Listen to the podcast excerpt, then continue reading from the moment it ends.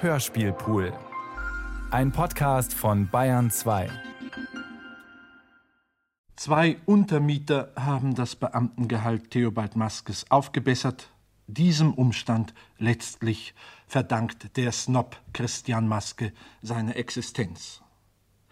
Als Sohn von Theobald und Luise Maske, denen wir in Karl Sternheims bürgerlichem Lustspiel Die Hose begegneten, dem ersten Stück der Maske-Trilogie, dem Kernstück von Sternheims Komödienreihe Aus dem bürgerlichen Heldenleben, gelingt Christian Maske mit ungehemmter Zielstrebigkeit der Aufstieg vom Kleinbürgerplüsch in die Hocharistokratie.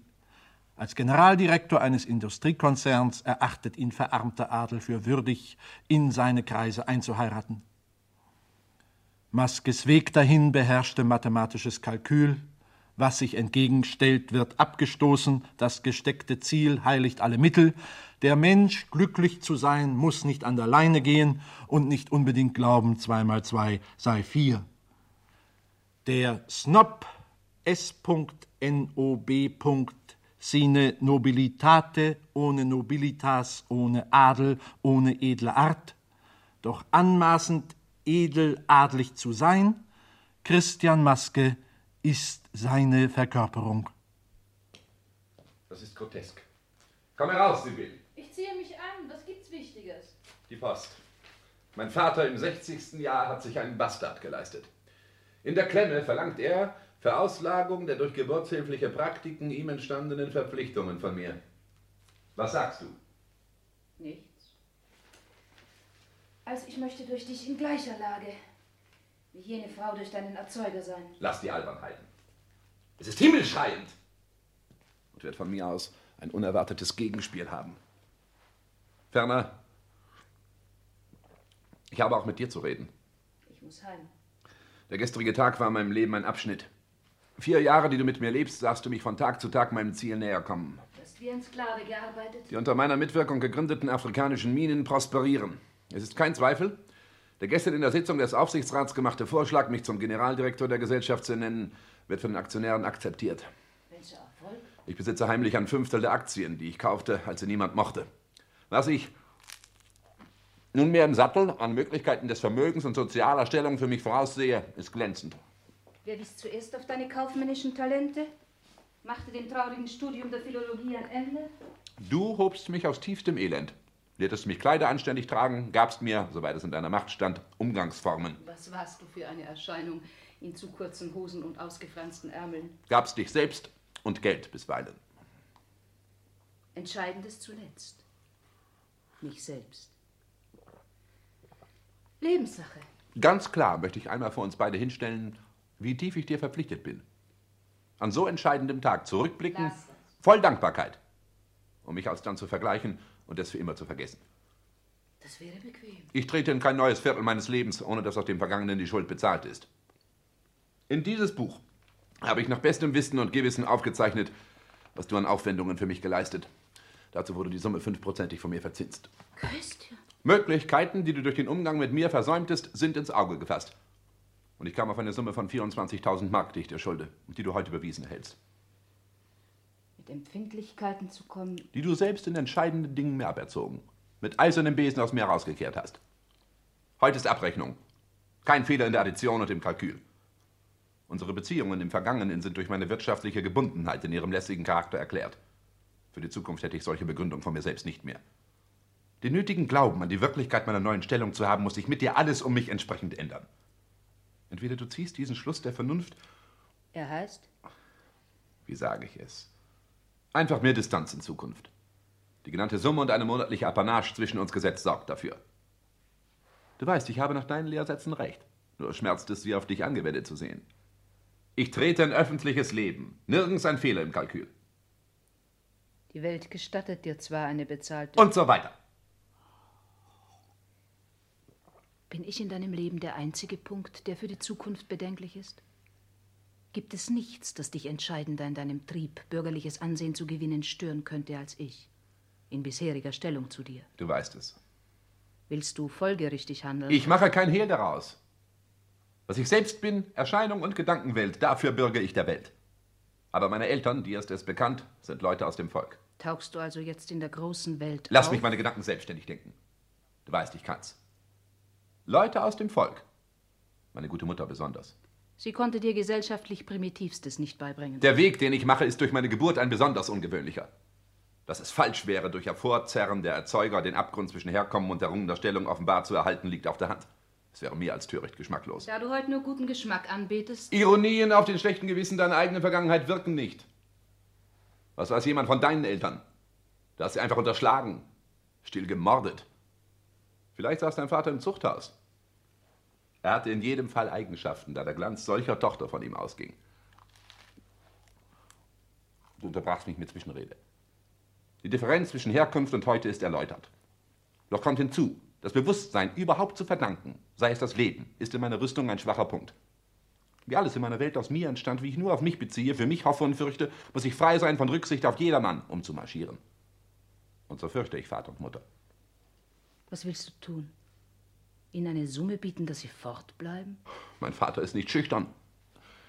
Hier verlangt er sie selbst. Du hast gelernt, mit Geld umzugehen. Ich habe allerhand gelernt. Und da du konsequent bist, muss, wer dich liebt, zwar schweren Herzens, zustimmen. Bravo. Die gleiche Einsicht hoffe ich von den Eltern. Wir sind einig. Ich erlebe die Änderung gerade. Dich aus gewisser Entfernung mit einer Spur Unterwürfigkeit sehen, Dinge gewinnen nicht an Wahrheit, spricht man sie aus. doch an Klarheit. Kluger Kopf. Ich liebe dich, Christian. Du bist der Fehler in der Rechnung meines Lebens. Ich gebe die 24.000 für deinen Besitz jetzt. So verdienst du in Not und Elend zu sterben. Da, nimm den Kuss umsonst. Hast mir die Krawatte verschoben. Sie saß schon vorher infam. So viel ich von dir lernte, das allein fasste ich nicht. Den tadellosen Sitz einer Krawatte. Zeig ihn mir. An der Kaffeekanne. Zuerst einfaches Schlingen des Knotens. Zweitens Unterlegen des einen Endes als Masche. Durchziehen des anderen drittens. Steht rechts ein Stück vor. Man schneidet's mit der Schere fort Kostet jedes Binden eine Krawatte. und bringt ein die Anerkennung der Verstehenden. Worauf es überall ankommt. Herr Generaldirektor, Kein Scherz. ich habe ganz begriffen.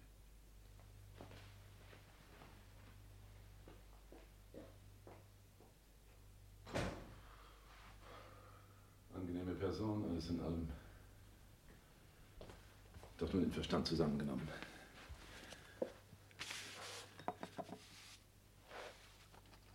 Verehrter Graf Pahlen, die Einladung zum 26. des Monats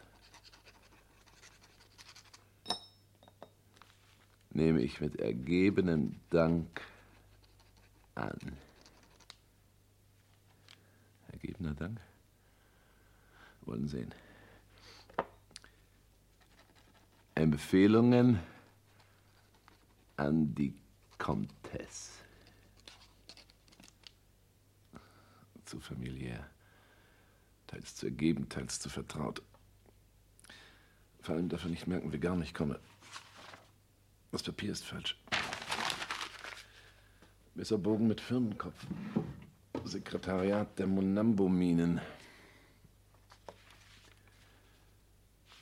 Sehr verehrter Graf von Pahlen, das eingeschobene Fond distanziert. Die Sache muss als erste schriftliche Äußerung meinerseits in diesen Kreis hinein tadellos korrekt und doch bedeutend sein. Wie schreibt er selbst? Lieber Maske, wollen Sie am 26. mit uns zu Abend essen und tup die Komitee, der Ihre. Aus schlichtem, billigem Papier.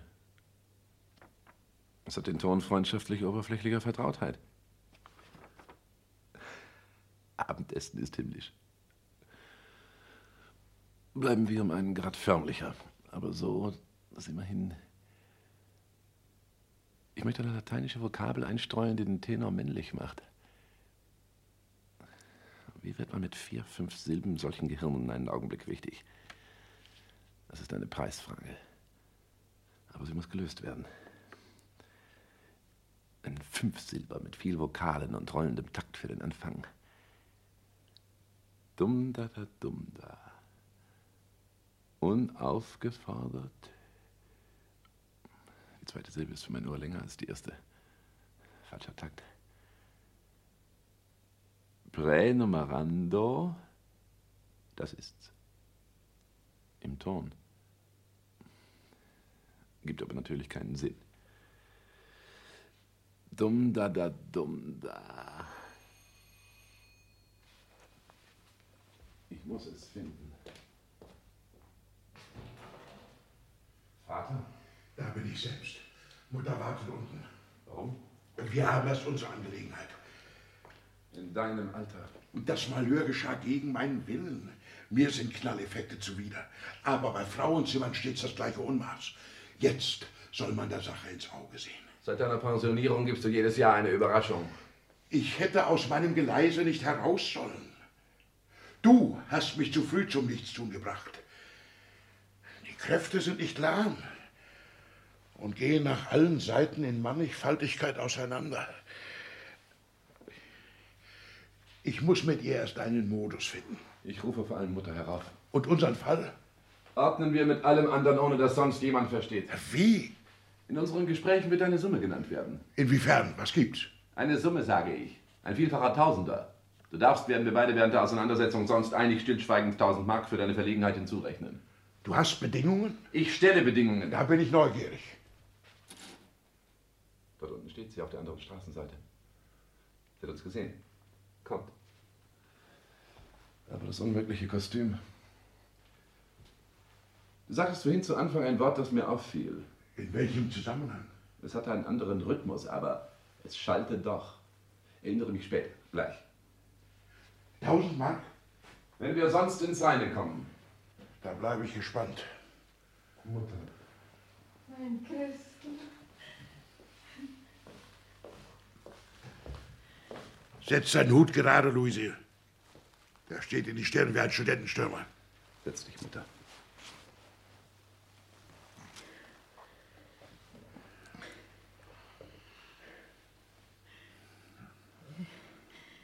Ja, Also? Wir wollen hierher in die Großstadt ziehen. Bitte? Ich werde mich mit ihr in irgendeiner Beziehung einlassen und mich inwendig lebendig erhalten. das ist so eine Idee von Vater. Zu einer Zeit, da meine angestrengte Aufmerksamkeit dem Ziel gilt, das ich vorhabe, könnte ich für euch keinen freien Augenblick aufbringen. Dann freilich. Ich dachte es schon. Wir sind letzthin gewöhnt, du kümmerst dich wenig um uns. Was ist das für ein Ziel? Ich habe Aussicht, Generaldirektor der Gesellschaft zu werden, für die ich arbeite. General. Direktor. Soll ich es zu Außergewöhnlichem bringen, müsst ihr Rücksicht nehmen. Diese Rücksicht fordert vor allem. Erlaube. Verzeihung, ich habe Eile, muss mich anziehen. Wir haben uns 20 Jahre krumm gelegt. Gaben dir eine Bildung, die sich sehen lassen kann. Oft unterblieb ein Sonntagsbraten, denn wir liebten dich affenartig. Generaldirektor. Wir duckten uns, dass du in bessere Welt kommen könntest. Darüber sind wir zu Jahren gekommen. Und heute steht es so. Wollen wir doch etwas von dir haben, müssen wir uns beeilen. Ich will gleich einen groben Irrtum beseitigen. Seit meinem 16. Jahr ist mir kein einziges Opfer deinerseits für mich bekannt. Das ist stark. Vater. Ich habe dich von jeher in Erinnerung, wie du im Hause vier Fünftel des Platzes einnahmst. Jeder Gedanke um dich kreiste. Schon auf dem Gymnasium erhielt ich mich durch Stunden geben. Mein Studium und ferner das Leben bezahlte ich selbst. Wer einen 17-jährigen Sohn zwang, das Mittagsmahl in Gegenwart des Vaters stehend einzunehmen. Affenartig! Liebte ich dich. Du warst ein leckerer Kerl. Ist wahr, Mutter? So klein. Du hast stets mit dir beschäftigt mein Leben bis zum heutigen Tage nicht angeschaut.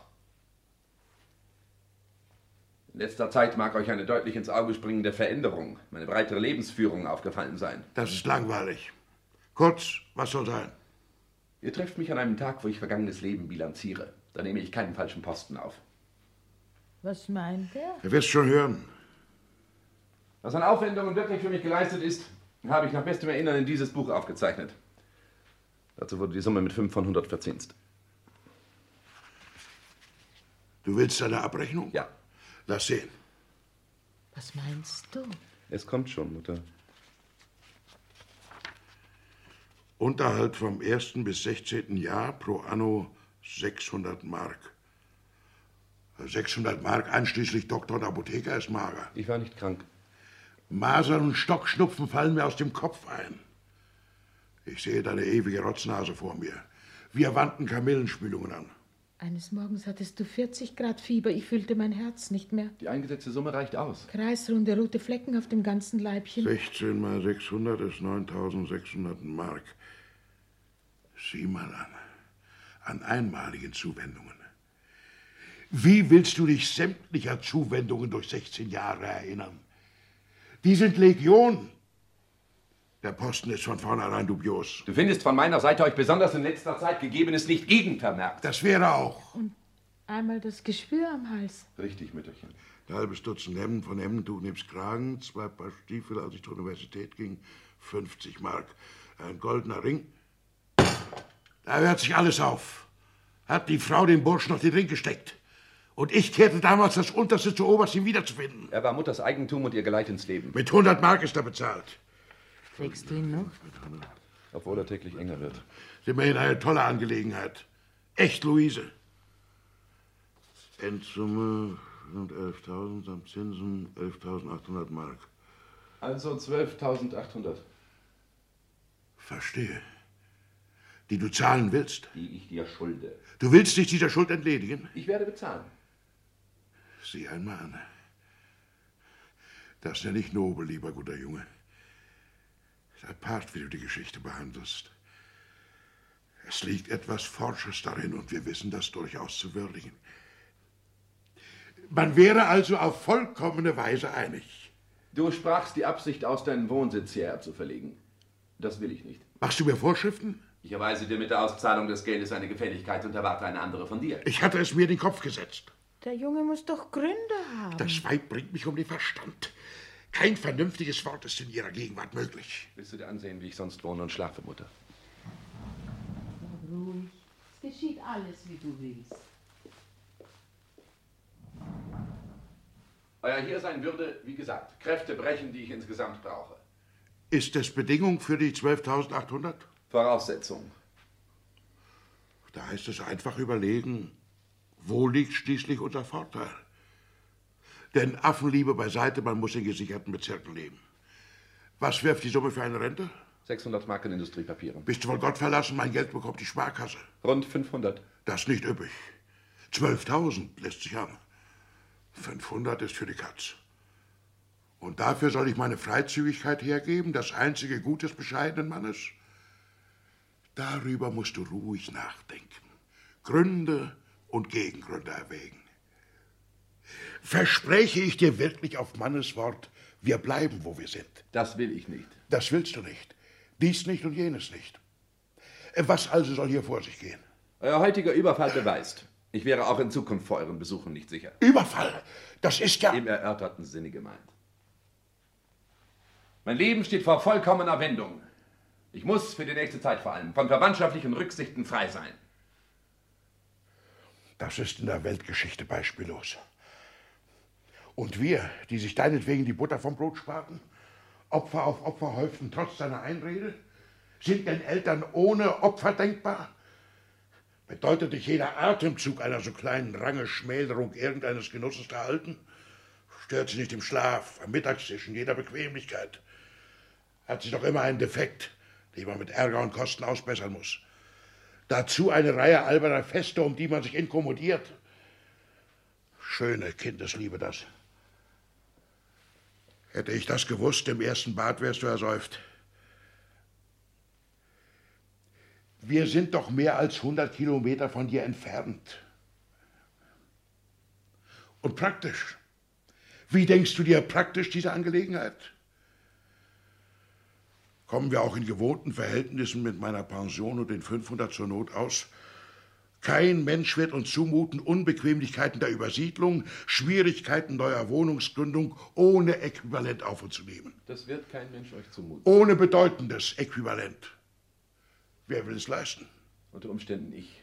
Sieh mal an. Wir haben eine ganze Reihe durch landschaftliche Reize und ökonomische Vorteile ausgezeichnete Städte.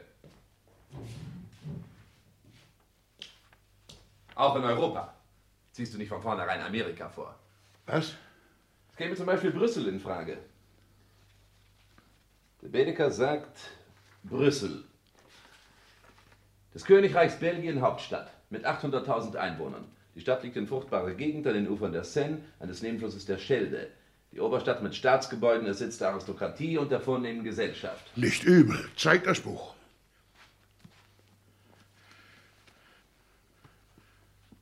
Und der vornehmen Gesellschaft. Sprache und Sitte Französisch. Und du glaubst, ein echter Deutscher lässt sich dazu herbei, welche Sitten anzunehmen? Wohin ich in allererster Linie dachte, ist Zürich. Ein völlig idealer Aufenthalt. Ein kleines Paradies in jeder Hinsicht. Und die Sprache ist Deutsch.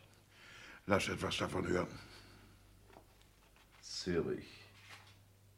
Mit annähernd 200.000 Einwohnern ist Zürich die bedeutendste Stadt der Schweiz am Züricher See und der immergrünen Limmat. Immergrün sagt man sonst vom Tannenbaum. An der Westseite fließt die im Frühjahr reißende Siel. Die ist schon überflüssig, besonders da ich nicht schwimmen kann. Die Lage der Stadt ist herrlich am kristallklaren See, dessen sanft ansteigende Ufer mit hohen Häusern, Obst- und Weingärten besät sind. Niedlich. Im Hintergrund die schneebedeckten Alpen. Ganz links grüßt der gewaltige Rücken des Glärnisch. Die Küche ist gut, Bevölkerung derb und bieder. Sozusagen. Dazu Ausflüge in die hinreißende Umgebung. Kanaan. Luzern und Interlaken. Ja, das gesamte Alpenland wird dir unmittelbar erreichbar. Gewissermaßen Eigentum.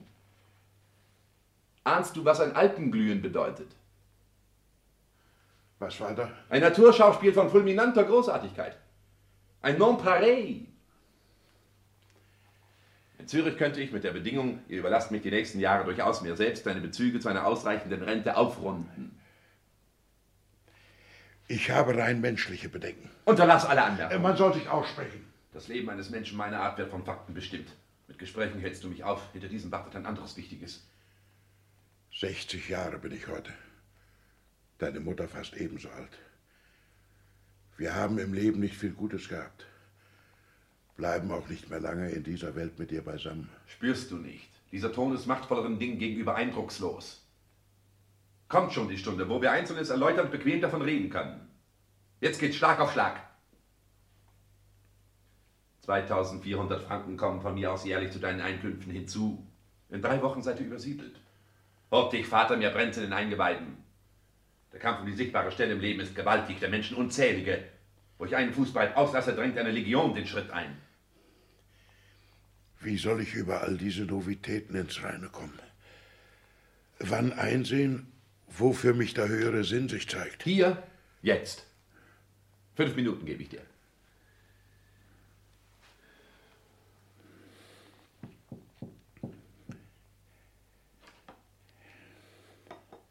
Dum, da, da, dum, da. Dum, da, da, dum, da. Dum, da, da, dum, da.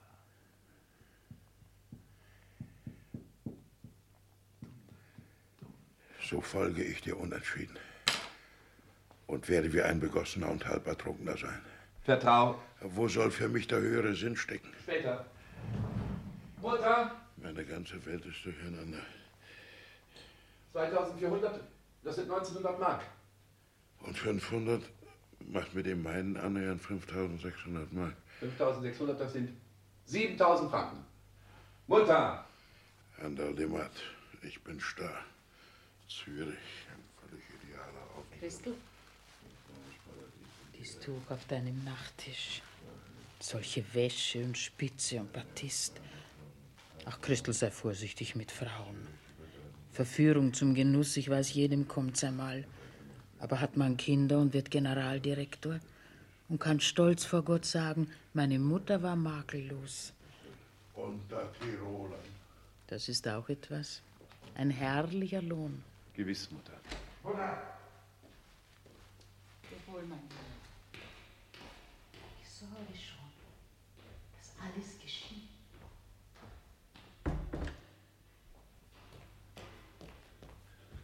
Einmal hatte ich das Wort beinahe. Er sagte es im Zusammenhang mit seiner zu frühen Pensionierung und dass jetzt seine Kräfte schweiften. Wohin? In Mannigfaltigkeit. Das ist es. Mannigfaltigkeit der Geschäfte, verehrter Graf Pahlen, verhindert mich leider, Ihre liebenswürdige Einladung anzunehmen. So ist es eine Absage geworden. Aber wer weiß, wozu sie gut ist.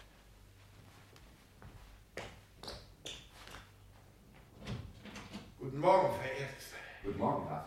Welche Überraschung. Ich komme. Hm. Die angeschnittene Frage Ihrer Ernennung persönlich äh, noch einmal mit Ihnen durchzusprechen. Der Aufsichtsrat muss, ehe er sie den Aktionären gültig anbietet, bis ins Letzte wissen, wessen sich die Gesellschaft von Ihnen zu versehen hat. Als Feind geschäftlicher Auseinandersetzungen bat ich Baron Rorschach, den Besuch zu übernehmen. Doch fand man es schicklicher, ich ordne die Sache, da meine Beziehungen zu Ihnen vertrauter sind. Danke, Graf. Bitte Platz nehmen zu wollen. Ich bedanke mich. Die Bonambo Minen sind die Unternehmung einer kleinen Gruppe von Menschen, die denselben Überzeugungen leben. Haben nun auch Geschäfte und gesellschaftliche Anschauungen nicht ohne weiteres einen Zusammenhang, ist doch einzusehen, man will einen Mann an der Spitze seiner Geschäfte, der der ganzen Lebensauffassung nach zu uns gehört. Wir glauben nun in Ihnen den gefunden zu haben, der mit Tüchtigkeit die seltenere Gabe vereinigt, ein Empfinden für die durch Kult errungenen Werte des feineren Geschmacks zu besitzen, das insbesondere da am Platz ist, wo brutale Wahrheit der Zahlen ein bedeutendes Gegengewicht fordert. Hm. Sie haben sich mir gegenüber des Öfteren in Fragen des Lebens in einem Sinn geäußert, der durchaus mit der Meinung unserer Kreise übereinstimmt, an Schärfe dieselbe fast übertrifft. Ich würde mit dem Wortschatz der liberalen Partei ihn als aristokratisch reaktionär bezeichnen. Und zwar, was mich am stärksten berührte, die Eindringlichkeit Ihres Vortrags schien auf Herzenssache zu deuten. Bitte? Es ist so. Sie stammen aus einem ausgezeichneten Haus. Ihre Erziehung ist vollendet, sogar in dem Sinn, dass Sie erkannten, auf der Basis gewisser selbstverständlicher Besonderheiten, die wir errangen, ist das unauffällig Uniforme, das Korrekte. Man sieht an Gesten, aber auch am Sitz seiner Krawatte. Kurz und gut, was uns noch fehlt, ist irgendeine von Ihnen gegebene Versicherung. Die Niederlegung in einen verpflichtenden Satz, den wir den Beteiligten als ihr Bekenntnis vorstellen können. Ich verstehe. Bei einem Rorschach bedeutet das Prädikat Baron nichts anderes als dieser Satz, den man von Ihnen verlangt, vorausgesetzt, man ist kein Deklassierter. Gewisse Garantien nach gewissen Richtungen. Bei Bürgerlichen können aber auch markante Taten von Vorfahren bedingungsweise gewährleisten. Wovon in meinem Fall keine Rede ist. Welches Urteil durchaus keinen Tadel einschließt. Auch in zu hohem bürgerlichen Ansehen gelangten Familien begnügt man sich mit diesem alle Mitglieder einschließenden Fakt. Es reicht hin, Sie finden aus der in Ihnen von Voreltern aufgespeicherten gesellschaftlichen Überlegenheit das packende Wort. Ich habe nicht das Vergnügen, Ihren Herrn Vater, Ihre Eltern, kurz. Hm. Tot. Alles tot. Dann darf ich mit Genugtuung sagen, Sie genügen als Repräsentant. Ich sehe Sie ergriffen ich bin's, Graf. In dem Augenblick, da ich aussprechen darf, was mein Herz seit der Jugend bewegt. Da ich es sagen soll, Nie habe ich andere Sehnsucht gehabt, als zu sein wie jene, die auch äußerlich sichtbar in einem Adelsdiplom den Adel der Taten ihrer Ahnen tragen.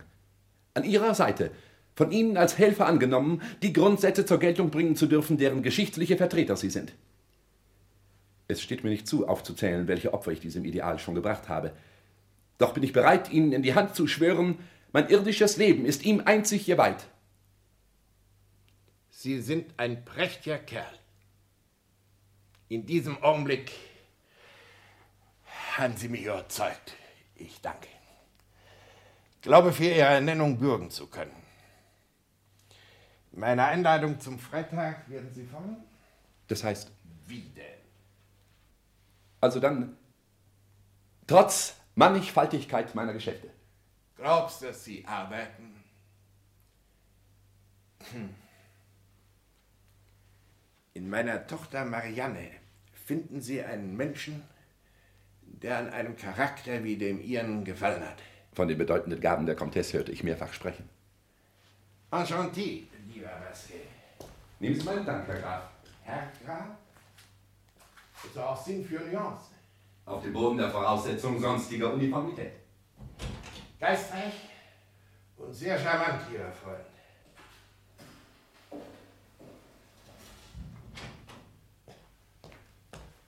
Krawatte.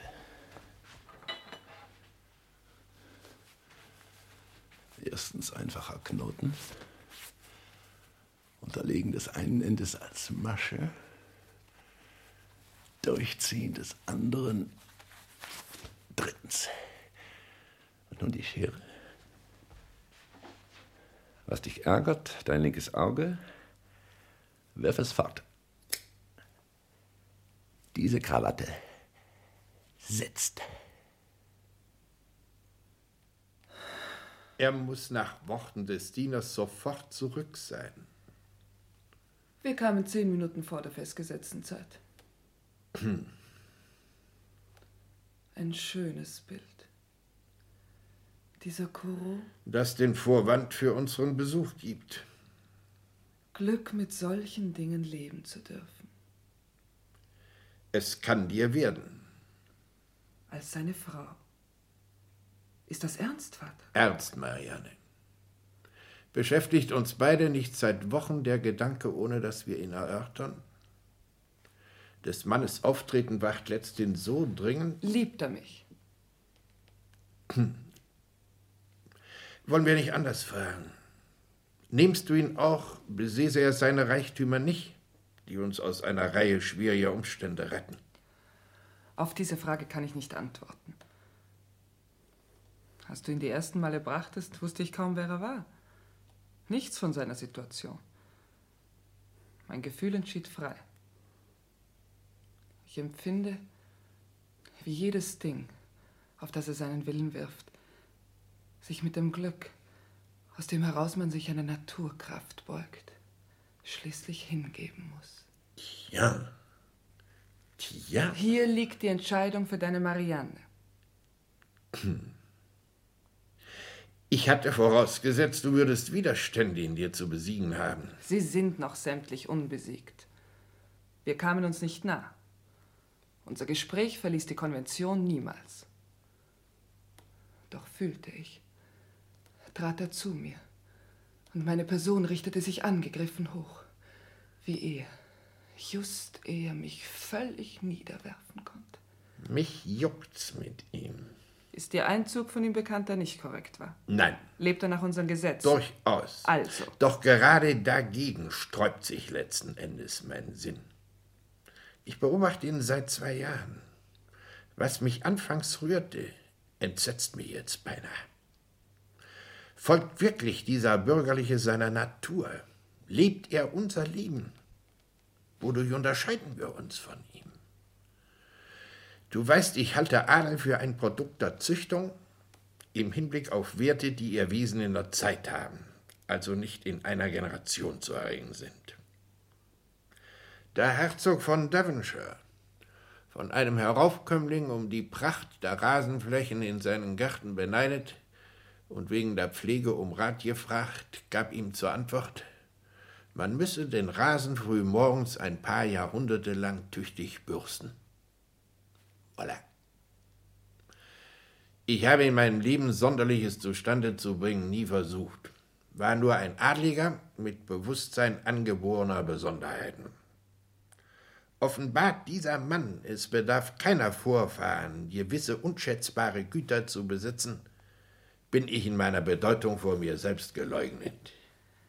Kann von einem außerordentlichen Verstand die Summe des uns Eigentümlichen nicht erfasst, mit Eindringlichkeit der Arbeit an sich selbst, langsame Veredelung durch Generationen nicht eingeholt werden. Besitz, welcher Art er auch sei, wird ersessen.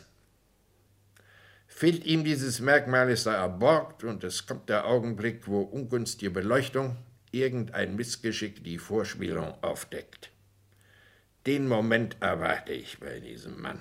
Mithin stehst auch du in sein Leben verstrickt. Doch nicht, um mich von ihm besiegen zu lassen, sondern um an ihm die klaffende Wunde zu entdecken, die ihn hinwirft. Ja, selbst um sie ihm bei Gelegenheit beizubringen. So könnte es das Schicksal fügen, ich stünde gegen dich. Das verhüte Gott. Verhüte du's.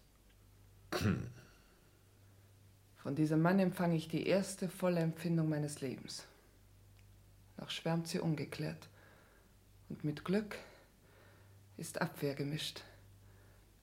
Ein seliges Geheimnis, das sich natürlich entdecken, doch nicht führen lassen will. Entlarvt er sich aber vor unseren Augen selbst? Er wird uns im Gegenteil immer undurchdringlicher und überraschender kommen.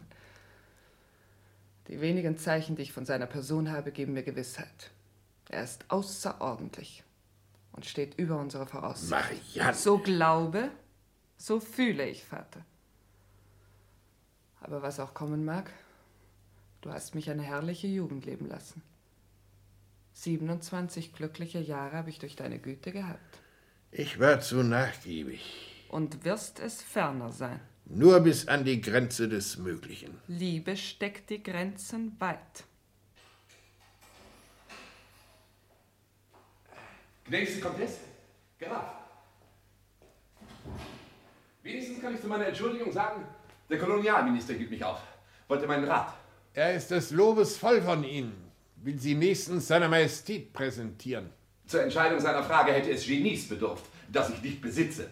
Die ungeheure Verantwortung bricht in Dingen, die das Wohl des Staates angehen, die Kraft jeder Meinung, die ihr Bewusstsein nicht in Gott hat. Magnifik. Was ritten Sie heute? Ein Charmant-Spross aus dem Discours. Gefällt Ihnen das Bild, Comtesse? Ich habe in solchen Dingen nicht Urteil genug. Doch ergreift es mich. Es ist kein Meisterwerk, groß. Valeurs und Tonalität aber eigenartig. Können Sie so etwas bestimmen? In meinem Leben sah ich zwei bis dreihundert Bilder des Malers. Wo nehmen Sie die Zeit her? Ich nehme sie kaum. Nicht viel mehr als ein Blitz kam von der ersten Leinwand zu mir. Doch zündete er und ich war für den Rest lebendig. So geht es mit allen Dingen. Oh. Wir müssen fort. Für halb zwölf hast du dich zu Friesensagen gesagt. Wie schade. Begleiten Sie die Komtesse oder darf ich Sie um ein paar Minuten bitten? Brauchst du mich? Bleib. Ich bringe Sie zum Bad. Hm. Ein gräfliches Taschenbuch auf seinem Schreibtisch. Er hat sich unterrichtet.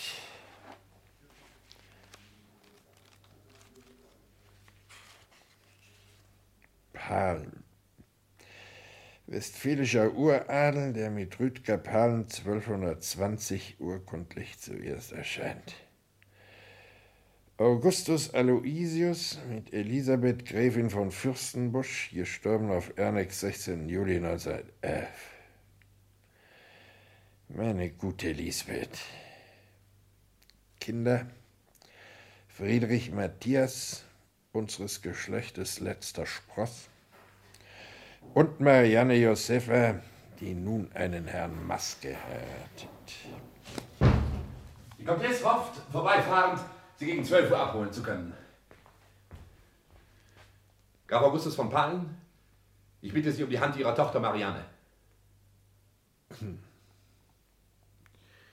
Da Sie den Antrag so bündig stellen, haben Sie ihn nach jeder Richtung hin reiflich erwogen. So reiflich, Graf, wie Sie mit Ihrer Tochter die Antwort. Nicht doch. Ich kenne die Entscheidung der Comtesse nicht unbedingt. Und wie lautet sie bedingt? Verzeihung, erst Ihre eigene Meinung. Ich selbst bin gegen die Verbindung. Doch wird meine Ansicht nur gehört und bleibt ohne entscheidenden Einfluss. Haben Sie mit meiner Zustimmung gerechnet? Ich fühlte Ihre starken Widerstände. Sie bewundernd musste ich mich doch fortgesetzt stärker zu Ihnen distanzieren. Die Comtesse dagegen scheint, der Wahrheit die Ehre, einigermaßen von Ihnen emballiert. Soll ich meine äußeren Umstände näher auseinandersetzen? Ich kenne Ihre Laufbahn aus eigener Anschauung. Alle überraschenden Erfolge finanzieller und gesellschaftlicher Art. Von Ihrer Zukunft bin ich überzeugt. Gab mein Charakter Grund zu bedenken? Er gab keine Angriffsfläche. Darf ich also fragen? Ganz offen. Standesvorurteile. Danke. Das muss sein. Eben diese innerliche Abgeschlossenheit ist eine Eigenschaft Ihrer Kreise, die ich verehre. Nur gegen meine Person gerichtet hätte es mich stärker berührt. Aber Sie können nicht Verehrer eines Prinzips und zugleich Angreifer desselben sein. Ich liebe Ihre Tochter. Sie heirateten sie auch, wäre sie nicht Gräfin Palen? Das weiß ich nicht. Sie ist als Reiz unteilbar. Hm. Mit der Voraussetzung, die Comtesse nehme ihren Antrag an. Graf? Bis eben meinte ich sie zu kennen. Jetzt, da die Möglichkeit auftaucht, sie uns näher attachiert zu finden, sehe ich, wie fremd sie noch blieben. Man hat unser einem gegenüber nicht die Mittel, sich aus einem Buch über den Stall, aus dem er kommt, zu belehren. Tappt gegen dunkle Sache. Wirklich lässt mit geringen Ausnahmen der bürgerliche Name seinen Träger anonym und in seinen Handlungen unbeaufsichtigt. Wir, die in diesem Buch verzeichnet sind, handeln unter den Augen unserer Sippen das Leben ab. Und Verzicht auf ein freies Leben in namenloser Masse gibt uns ein Recht, unsere Verdienste bemerkt und belohnt zu sehen. Ohne Frage. Doch müsste dem Mann, der den nicht zu beugenden Willen hat, die Konsequenzen solcher Anschauungen zu tragen, Eintritt in die Gemeinschaft frei sein. Unbeugsamkeit beweist erst die Zeit an Geschlechtern. Die Disposition ist auch aus bürgerlichen Vorfahren zu erkennen. Ihre Eltern? Voreltern? Beamte. Durch das Bewusstsein, dem Staat zu dienen, vorbereitet. Die schlichte Abstammung offenbart persönliches Verdienst umso bedeutender. Überhaupt beginnt das ärmlich, aber reinlich gekleidete Elternpaar allenthalben aufzukommen. In der Tat. Wir kennen nun unsere Ansichten. Entscheidung hängt von uns nicht ab. Warten wir.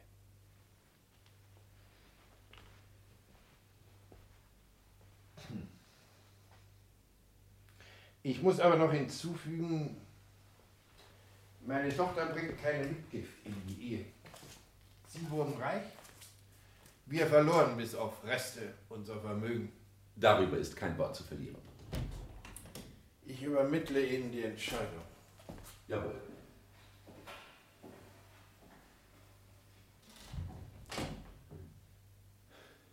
Jetzt hätte ich es sagen können. Sie leben in Zürich. Vorbereitet? Durch das Geständnis seiner Mittellosigkeit in Verlegenheit hätte er es geschluckt. Und sie waren offiziell präsentiert. Nun heißt es, die neue Gelegenheit abzupassen. Aber ich fühle, sie ist völlig in meiner Gewalt. Warum dann warten? Hierher müssen Sie. Sofort. Und ist der Augenblick gekommen, persönlich Sie vorstellen. Wollen doch sehen, wie die Alten sich freuen werden. Kommt mit dem nächsten Zug. Erwartet euch hier freudigste Überraschung. Den Diener.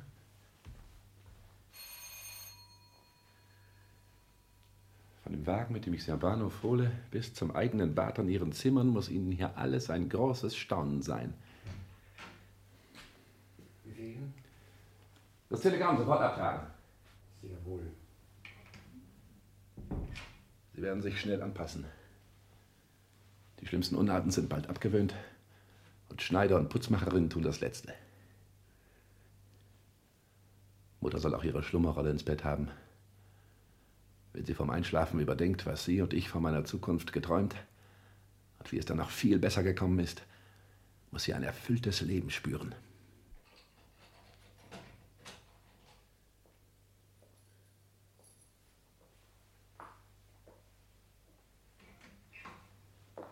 Sibyl. Kind, ich bin froh. Weißt du, wer kommt? Die Eltern. Wer sagte das? Notwendigkeit. Zwei Jahre seit ihrem Abschied zappelst du am Haken deiner Sehnsucht. Ich wusste, an wen du beim Einschlafen dachtest. Warum, wenn du von großen Gewinnsten sprachst, dein Auge hochzuckte. Durch die räumliche Trennung hast du dich auf deine Art völlig in die beiden alten Menschen verrannt. Schließlich brachtest du nichts mehr vor, ohne gleichnishaft einen von ihnen zu erwähnen. Ich entbehrte sie schwer. Am Ende hattest du dir die Überzeugung beigebracht. Mutter und ich waren stets eine Seele. Sie kannte nichts außer mir. Wie ein kleiner König stand ich zu ihr. Meine große Zukunft bejahte sie im Voraus. Wir brauchten uns in dem Gedanken nur anzusehen und lachten. Vater war wie die Begleitung im Kontrabass dazu. Hast du nicht dasselbe Vertrauen unbedingt bei mir gefunden? Doch wolltest du Dank. Hier aber war ein Mensch stets unbedankt, stets durch mich glücklich. Dafür betrug sich dein Vater während dieser Zeit schamlos gegen dich.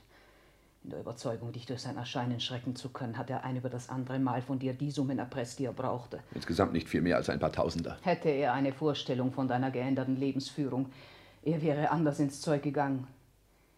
Er würde sich, sehe er Wirklichkeit, gütlich tun. Er soll's. Nichts anderes wünsche ich. Das ist das Dämonische an diesen Geschlechtern, deren Wurzeln noch auf dem Erdboden laufen. Die Gesamtheit fühlt nicht einheitlich, atmet und bewegt sich nicht mit einem Ruck von einem Zentrum aus. Es passt der eine, wo der andere darrt. Ist aber der Gedanke lebendig, von einem Stamm entsprossen, mit ihm durch feinste Adern verbunden, ist unser Wohl von seiner Gesundheit abhängig. Freut uns jedes Glück, das ihn in irgendeinem Ast trifft. Der Gedanke ist schrecklich altertümlich.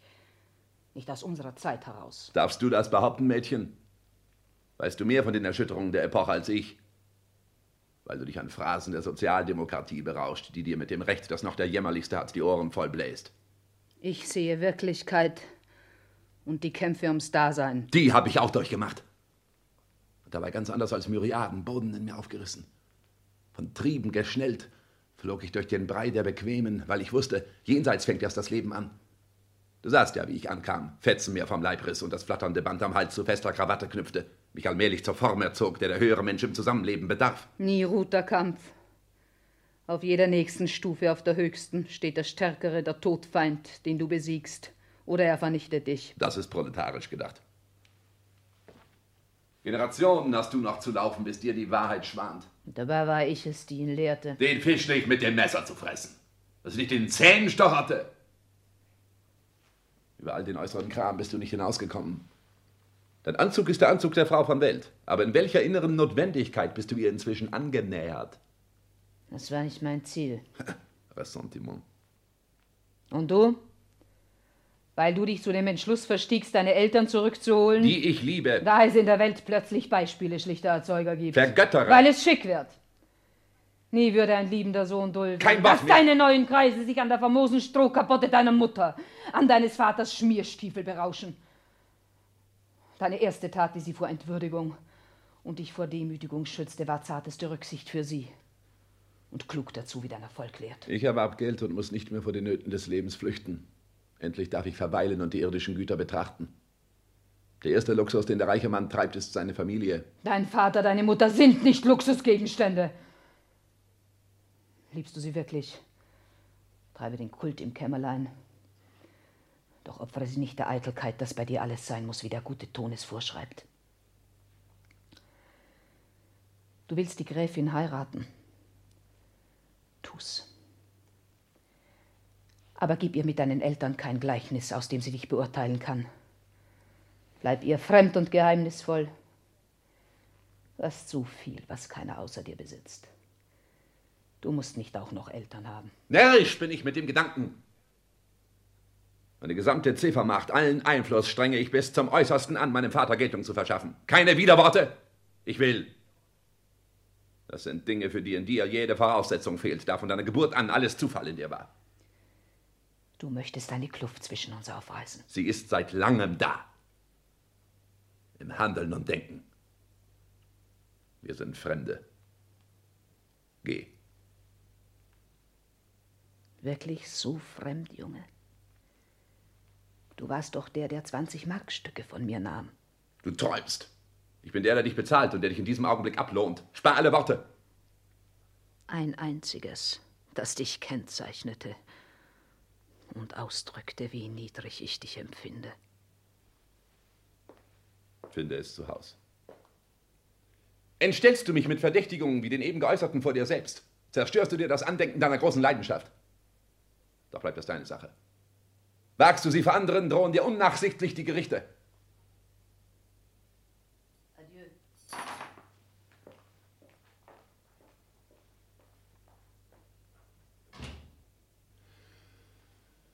Endlich. Diese Brücke abgebrochen zu Ufern, die man nicht mehr sah. Versuch eines Embryos des Menschtums, dich mit Redensarten deiner Natur und notwendigen Schlüssen abspenstig zu machen. Aber da dir die Couleure deines Temperaments genau bekannt sind, werde nicht blass vor dir selbst, mach ein Bild, eine saftige Figur aus dir und denk nicht an die Unterschrift, die die Zuschauer geben. Wie ist das?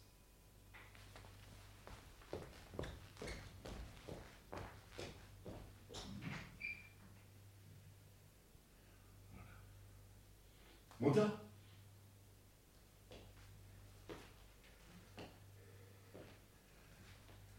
Am Schicksal ist nicht zu deuten. Jetzt soll man der Sache ins Auge sehen. Wäre es nicht wieder Blitz gekommen, hätte ich dich vorbereitet. Aber sie war immer für das Überraschende und hat es noch mit dem Tod zu gehalten. Wir müssen sie überführen. Und hier mit gebührendem Pomp. Auch das ist seit gestern vorbei. Nicht einmal dazu riefst du mich. Warum sollte ich dir Umstände machen? Und noch dazu wusste ich nicht, ob es dir hier in den Kram passte. Beerdigung ist immerhin eine offizielle Angelegenheit. Die Sekunde, in der ihr während der ganzen windschnellen Katastrophe schwante, um was es sich für sie handelte, hauchte sie auch, dass nur Christian nichts davon erfährt. Also ganz in ihrem Sinn.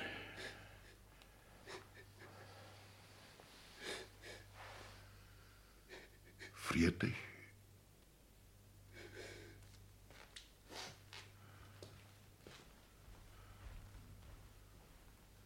Es hat doch Eindruck auf ihn gemacht.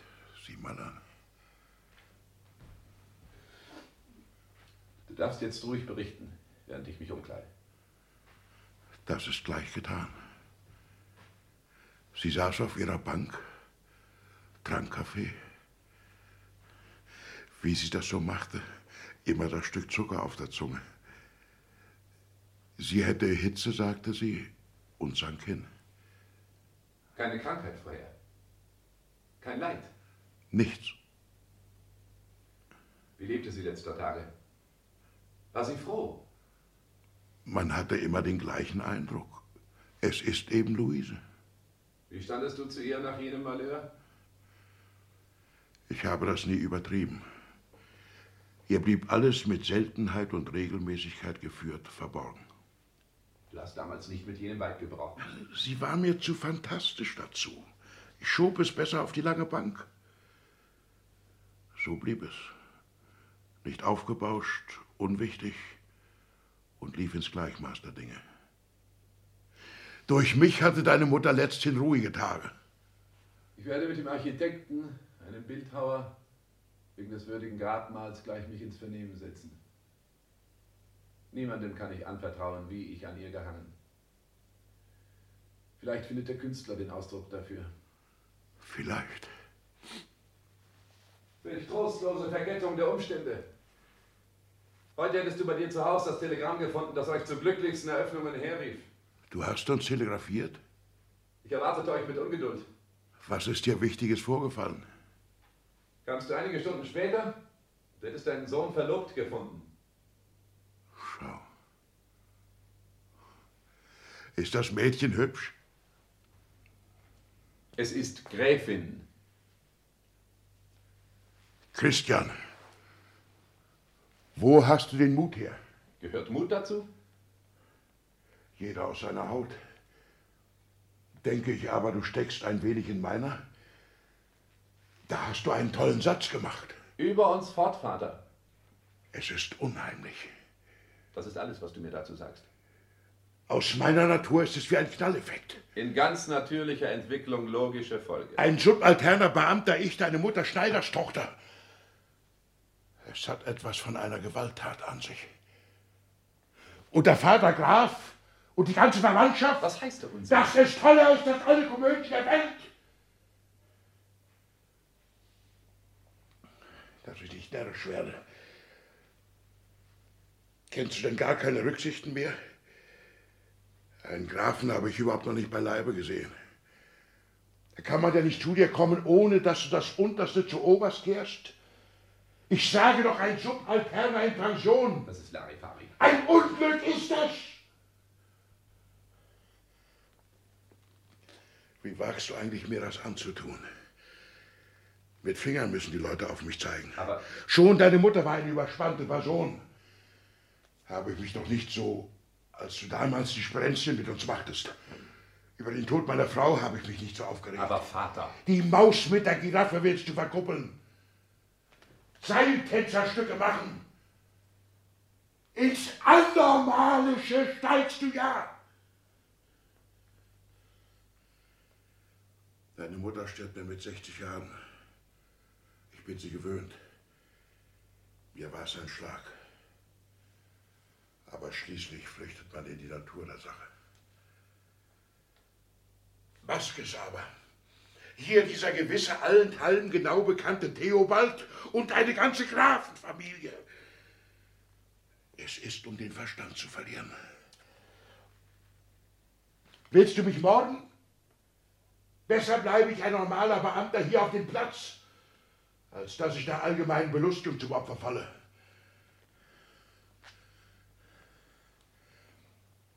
Hast du denn aus der Jugend keine Erinnerung mehr an unsere Stübchen und den Kanarienvogel?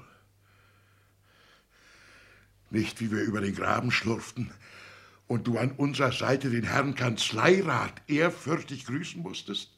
Was aber kann ein Kanzleirat gegen einen Grafen? Höre doch zu. Und wer sind wir erst auf der Stufenleiter? Dass ich nicht närrisch werde. Mir ist deine Aufregung unverständlich. Und die Folgen? Ist dir von unmittelbaren, verhängnisvollen Folgen nichts eingefallen, die jedes Kind sieht? Als du uns beide alte Leute in die Fremde schicktest, schäumte ich vor Wut. Allmählich aber sah ich mit Luisens Hilfe eine zwar grausame Vernunft darin, den höheren Sinn des Handelns für dich, wenn auch nicht für mich. Und da du es sonst an nichts fehlen, den anderen Teil leben ließest, kam ich zur Ruhe.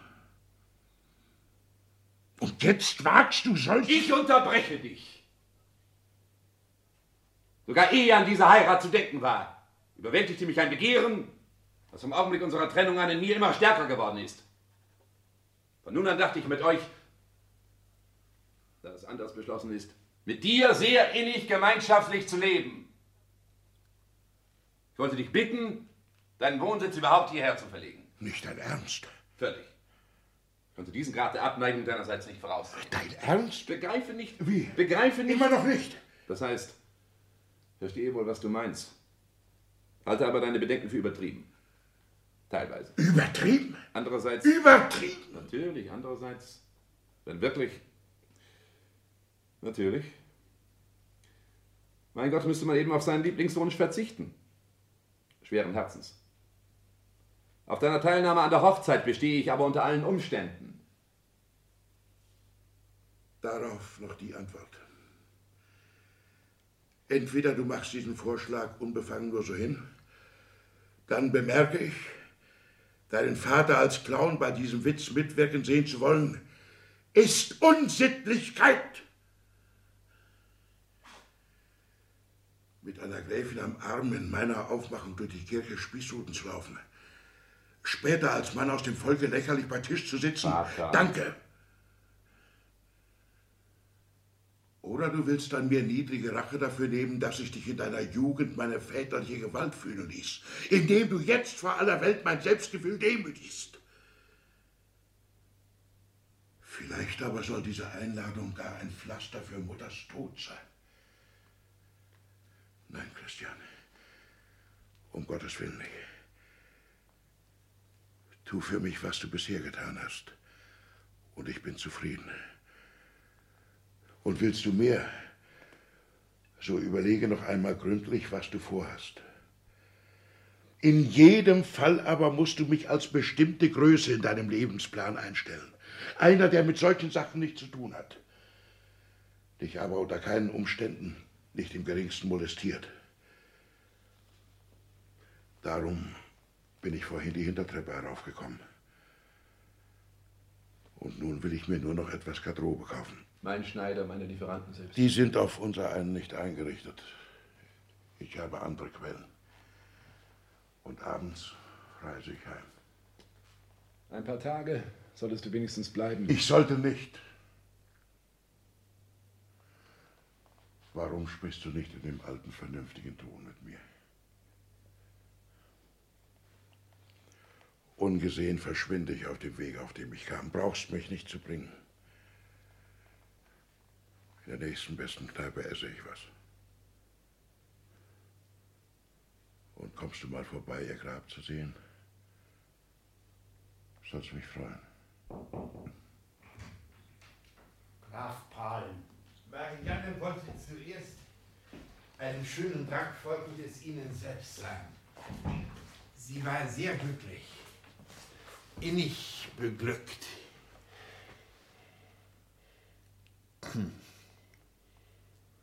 Äh,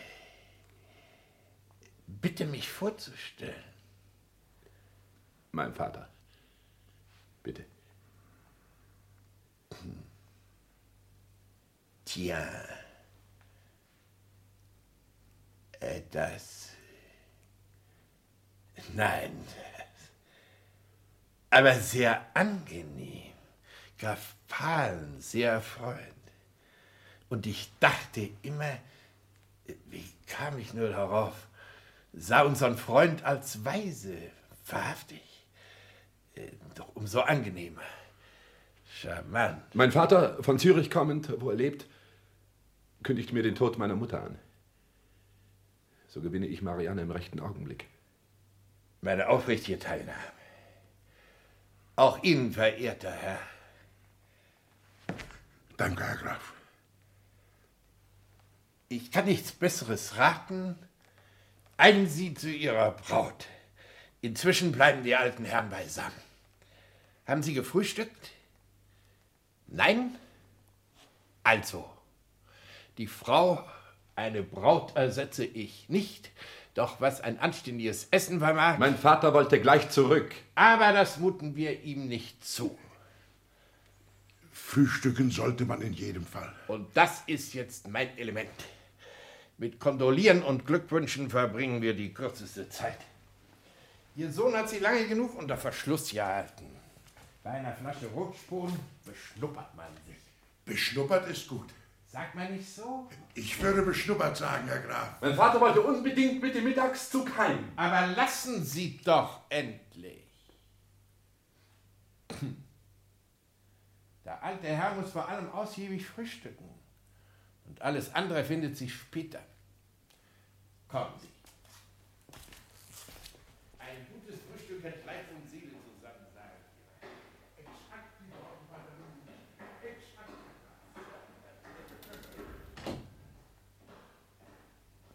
Was war das plötzlich für ein Ton von ihm? Habe ich einen Fehler gemacht?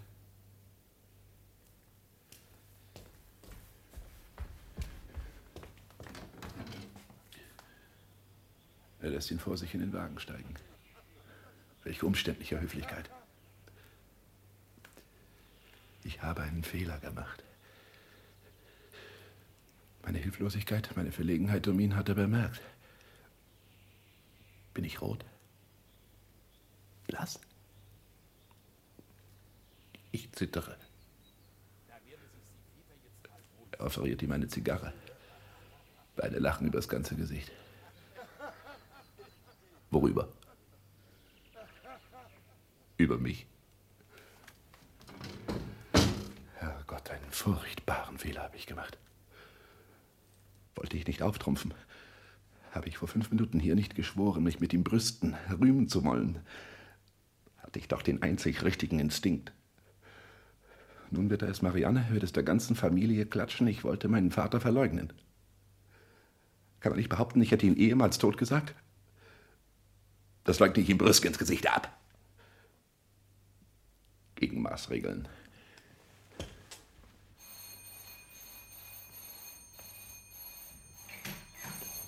Maßregeln. Setzen Sie die Fremdenzimmer in Bereitschaft. Mein Vater kam an. Dem alten Herrn ist die Bedienung. Jawohl. Halt! Wartet man nicht besser ab, was kommt? Vielleicht bekäme man ihn doch noch ohne allzu großes Aufsehen fort. Wie ich es heute Morgen in mir wusste, wie es sich schon bewiesen hat. Mit größter Geste muss ich ihn als Außergewöhnliches darbieten. Sofort in Szene setzen. Von weit her vorbereiten. Und es soll die ganze Familie umfassen. Wenn es nicht schon eine Katastrophe ist. Was werden Sie am Weintisch tun? Was wird er aus dem Alten herausholen, wenn er. wenn der andere besoffen ist? Warum bin ich denn nicht mit von der Partie? Weg! Jawohl. Um Gottes Willen. Ja, um Gottes Willen.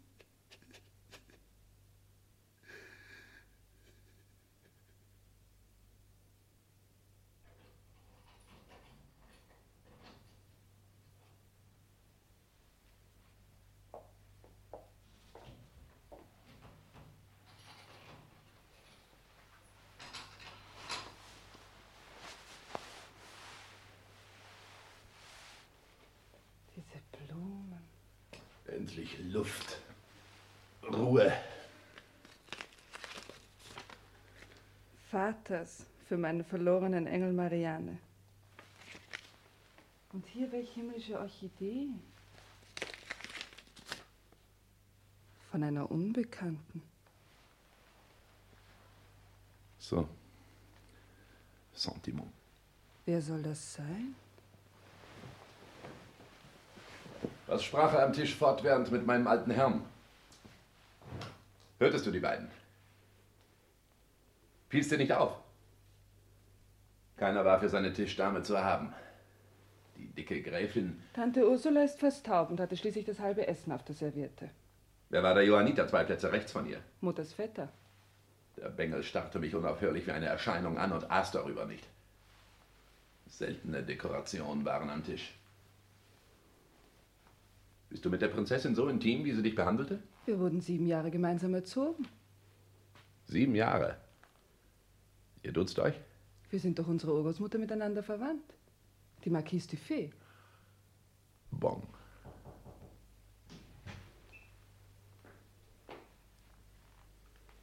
Wollen gnädigste Komtesse sich nicht umkleiden? Ich bin um gnädige Frau geworden, Anna. Gut, gnädigste Komtesse. Aus mit der Komtesse und Albernheit, ich verlange das weg. Ja, gnädige Frau. Was gibt's? Es ist alles so rührend. Gnädige Frau gehören uns nicht mehr. Mir selbst nicht mehr. Mädchenlos. Aufwärts. Diese Anna. Das richtige Galgengesicht. Das solche Domestikenbagage hinter Schlüssellöchern auffängt und weitergibt.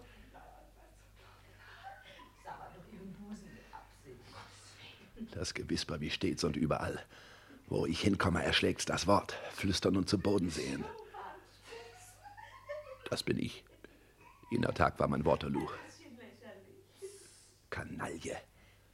Hab's schon gehört, Marianne. Doch diesen Abend noch dringe ich in den Tempel deines Herzens und stelle fest, was du weißt. Nur gelacht. Schadenfreude heraus. Nicht so, wie du meinst. Und noch ist nicht aller Tage Abend. Meine Kontaminen sind geladen, losgeschossen, überdonnern sie alles, was vorher laut wurde. Was haben Sie jetzt?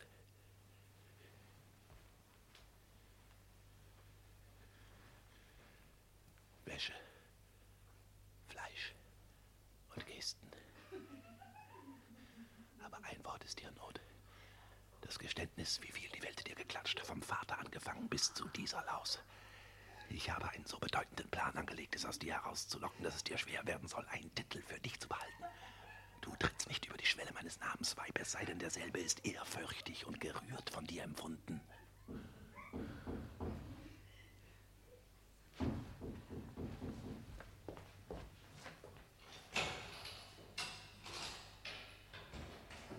Es ist unerhört. Nur einen Augen. Gibt's denn noch? Zärtlichkeit. Du bist betrunken. Teilweise. Ja, ich bin auch zärtlich. Wollte den ganzen Abend dir einen Kuss hinhauchen. Doch erwischte ich dich nicht. Resonier nicht, Bengel. Bis ein Tausend, Sasa. Ich durch und durch stolz auf dich. Du hast mir alle Vorbehalte von der Seele gerissen, wie Papierhemden. Als Sieger bist du über meine Meinung und Prinzipien hinweggegangen. Ich lebte allzeit von Sprichwörtern. Schuster, bleib bei deinem Leisten und so weiter. Du aber ganz einfach aus dir selbst. Wie du heute mit diesen Leuten umgingst, nicht wie mit deinesgleichen, sondern fast von oben herab wie sie dich voll bodenlosen Respekts anstauten und wie du dir so ein adliges Hühnchen ins Bett holst. Was, das brachte mein Bürgerblut zum Sausen. Ich sinke an deine Brust. Leise, sie ist dort. Wie bist du betrunken? Teilweise. Aber was ich sage, gilt für voll. Bei Tisch, als alles in Orden brannte, war es dein stolzes Köpfchen, Vater. Stolzes Köpfchen, mein geliebter Junge, wie ich sage. Unsere Mutter hätte dabei sein sollen. Morgenröte. Morgenröte war mein Gefühl. Soll man's für möglich halten? Ist es denn wahr? In dir ist alles Maskische um ein paar Löcher weitergeschnallt. Seh doch, wie's an den Scharnieren hinaufgleitet. Du hast mich völlig in dir. Junge, schweig! Jetzt kommt das Geständnis. Eine ehrwürdige Sache. Das sagt sonst dein Vater zum Sohn nicht. Ich bin überflüssig verschwinde in Versenkung. Meine Beziehung zur Welt, der höhere Sinn von mir bist du. Wegjagen wolltest du mich. Hattest es schon eher im Bewusstsein. Doch mir schien es Gewaltsache mit Feindlichkeiten. Heute ist es ein angenehm glattes Ding beiderseitige, grenzenlose Zufriedenheit. Glücklich nach Zürich, große Hauptgasse Nummer 16. Da lebt Maske als Kanzleirat AD und stiert begeistert seinen Sohn an. Leise. Lass sie, wir sind doch jetzt ein und dieselbe Sache. Mach weiter so und keinen Fehler. Sie haben Misstrauen. Abscheu, Hass und so weiter. Aber sie haben bodenlose Achtung aus Verständnislosigkeit. Das sagst du? Auf der Basis allgemeiner großer Trunkenheit habe ich mich in ihr Vertrauen geschlichen. Da man das Band des Adlers von Hohenzollern für das Eiserne Kreuz hielt, öffneten sie sich bis in die Eingeweide. Und der Alte, der Lapsus jenes fatalen Tages? Da hat er wohl Verdacht. Na, mag in ihm weitergelebt haben. Da war heute die Tafelrunde. Als schließlich ich mich lichterloh an dir entzündete, ergriff ihn die Flamme gleichfalls. Zudem hatte die rührende Taube da drin das Vaterherz schon vorher mürbe gemacht. Es kapitulierte vollständig. Fertig also mit Ihnen. Sie sind hin. Und nun gleich fest dazu. Nicht nachlassen. Auf meine Art hatte ich stets die Überzeugung von der Bedeutung unseres Stammes. Konnte sie nur den Allernächsten mitteilen. Mir. Du schnellst uns weiter. Ich spannte den Bogen. In meinen Fäusten klirrt die Sehne. Ihr den ersten Pfeil. Trifft tief. Wir kletten uns fest. Ins Gewebe. Ich setze den Trumpf auf. den Trumpf.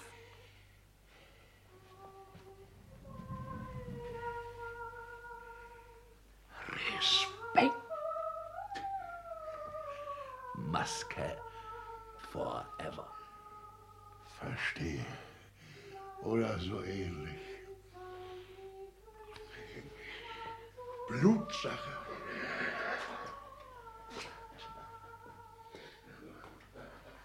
Zerknirschung des Feindes, Verbeugung vor dem Sieger, Abgang durch die Mitte.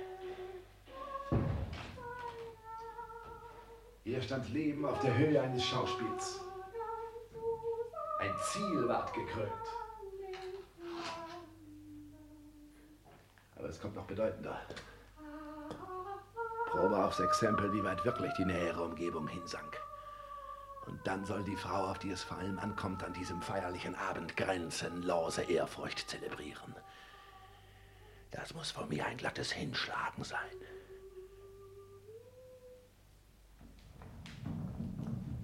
Gefall ich dir? Darauf kommt es jetzt nicht an.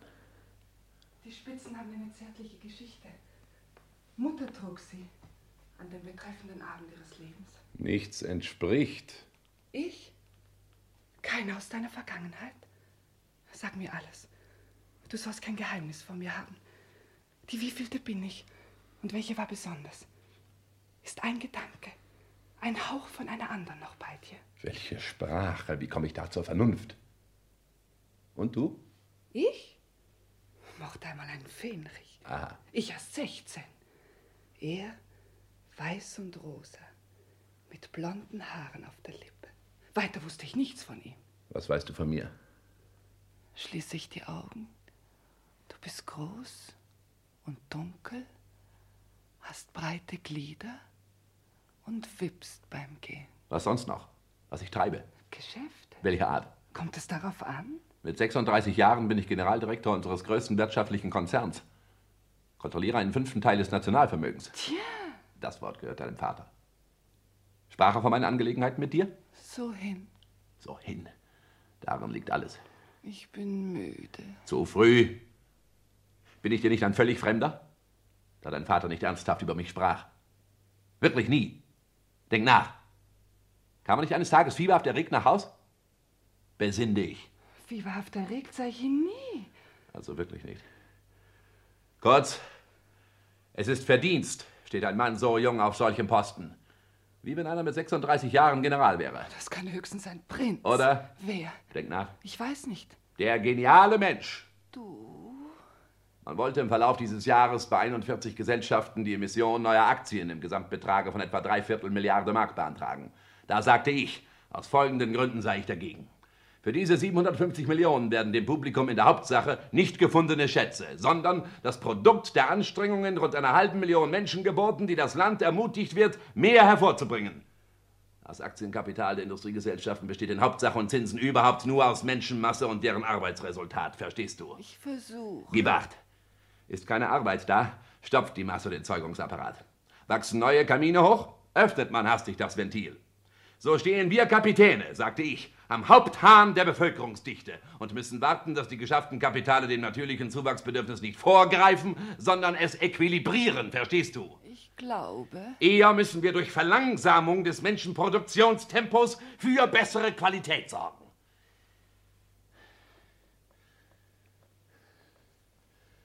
Hast du einen kleinen Eindruck, wie ich Nationalökonomie praktisch treibe?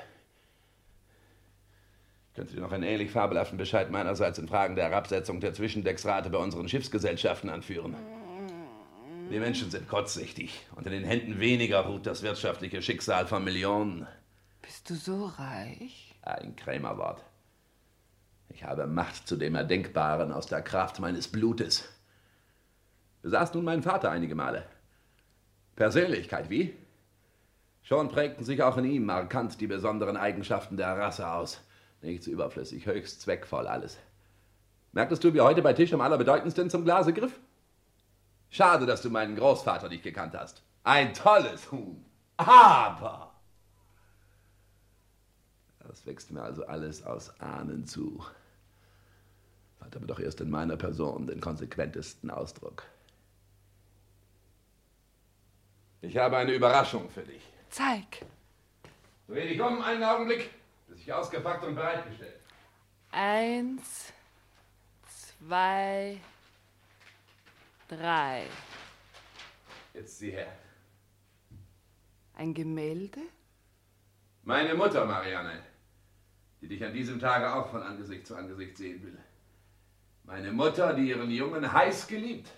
Welch bedeutendes Antlitz. Nicht wahr? Von Renoir gemalt. Ich will ihn lieb haben, über mich selbst hinaus, deinen Sohn. Meinen Christian. Pass auf, dass du solches Kunstwerk nicht beschädigst. Welch ein Teint. Sie kam aus einem jahrhundertealten Bauerngeschlecht. Wikinger-Sachen werden gefaselt. Sieh den tüchtigen Familienschmuck, die rote Koralle im Ohr. Einer ihrer Altvordern war Amtmann auf Hallarö in den schwedischen Schären. Von seiner Begegnung mit Karl XII. existiert eine Anekdote. Das dichte braune Haar. Es reichte aufgelöst bis in die Kniekehlen. Renoir sah sie eines Tages im Bois de Boulogne. Der Entschluss, sie zu malen, soll augenblicklich festgestanden haben. Aber der Anlass, das war ja das Allerbeste. Vater und Mutter also im Bois, nach einem solennen Frühstück in den Kaskaden spazierend. Eine Flasche Burgunder hatte nicht gefehlt. Plötzlich, die Frau steht wie angewurzelt, weicht nicht von der Stelle. Vater, den grauen Zylinderkeck auf dem Kopf, er hat mir die Situation oft geschildert, ruft, lockt, sie weicht nicht. Was hatte sie? Die Hose? Die. Aber das ist ja entzückend himmlisch. Und nun Renoir, kannst du dir vorstellen. Er hat mir das oft erzählt. Aus dem Häuschen, aber ganz aus dem Häuschen. Es soll ein Anblick für Götter gewesen sein. Die entzückende Frau so in Sonne stehen. Kurz, er verschafft sich Zutritt in die junge Ménage und mit ihm ein französischer Vicomte, der die Szene gleichfalls sah. Wie lang ist das her? Es mag ein Jahr vor meiner Geburt gewesen sein. Wie das persönliche Erlebnis einen die Menschen näher bringt. Ich kenne es jetzt besser. Für deinen Vater war die Lage nicht angenehm. Der war immer und ist bon garçon mit Sinn für das appetitlich Komische. Er adorierte sein junges Gespons und war gleichfalls ganz gefangen von dem Charme der Erscheinung. Viel Geschmack im Anzug. Darin war sie Meister. Und all die himmlischen Frauen, die sich so trugen, sind nun tot. Ich lasse hier in Buchow ein Monument errichten. Hast du das gut gekauft? Ich kaufe es. Zu diesem Zweck in erster Linie. Die Frau war alles in allem etwas so überlebensgroßes, dass sie ein Recht auf solche Ehrungen hat. Wie falsch ich die deinen bisher sah. Du hast die Gabe, Menschen plastisch zu machen. Besser gesprochen nennt man es die Fähigkeit der Begriffsbildung. Was aus der Menschenmund gewöhnlich kommt, sind Worte. Nur Worte. Christian, Bitte? ich brauche Anna noch einmal. Doch nicht wieder das Mädchen. Ich kann das Unterkleid allein nicht öffnen. Gib her. Worte, unter denen nicht zwei Gehirne das Gleiche verstehen. Durch die man sich also auch nicht von Mensch zu Mensch restlos verständigen kann. Die reine Vernunft reißt Gruppen gleichartiger Gebilde der Erscheinungs- oder Willenswelt in einen Ausdruck hinein, der den Komplex in seinem Wesentlichen festlegt und der Begriff heißt. Überwindung von Mannigfaltigkeit ist das. Das Korsett auch? Bitte. Überhaupt, und jetzt höre ernsthaft zu.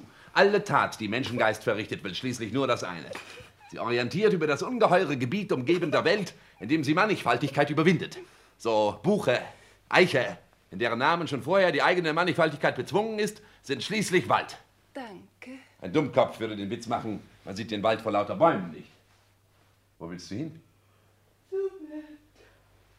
Während das heißen muss, man sieht keinen Baum mehr vor lauter Wald. Wenn du das begreifst, hast du eigentlich die ganze Erkenntnistheorie in der Tasche. Jedenfalls einen Begriff von der Arbeit deines Gehirns, wie das meine.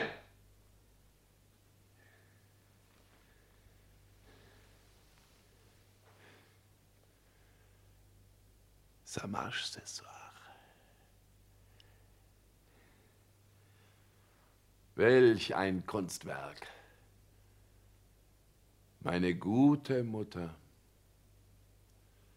Als junges Mädchen machte sie mit Freunden eine Reise in die Vereinigten Staaten und kam von dort über die Südseeinseln Asien zurück.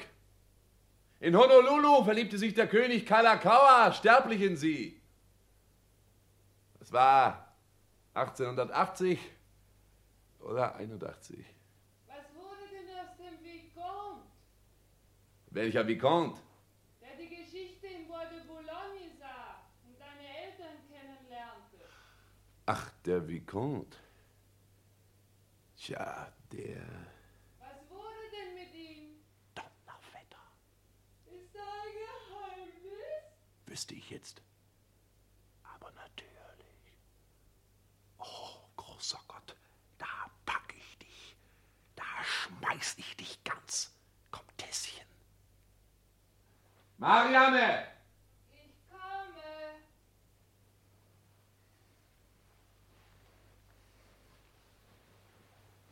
Ich sehe Schicksal in deiner plötzlichen Frage.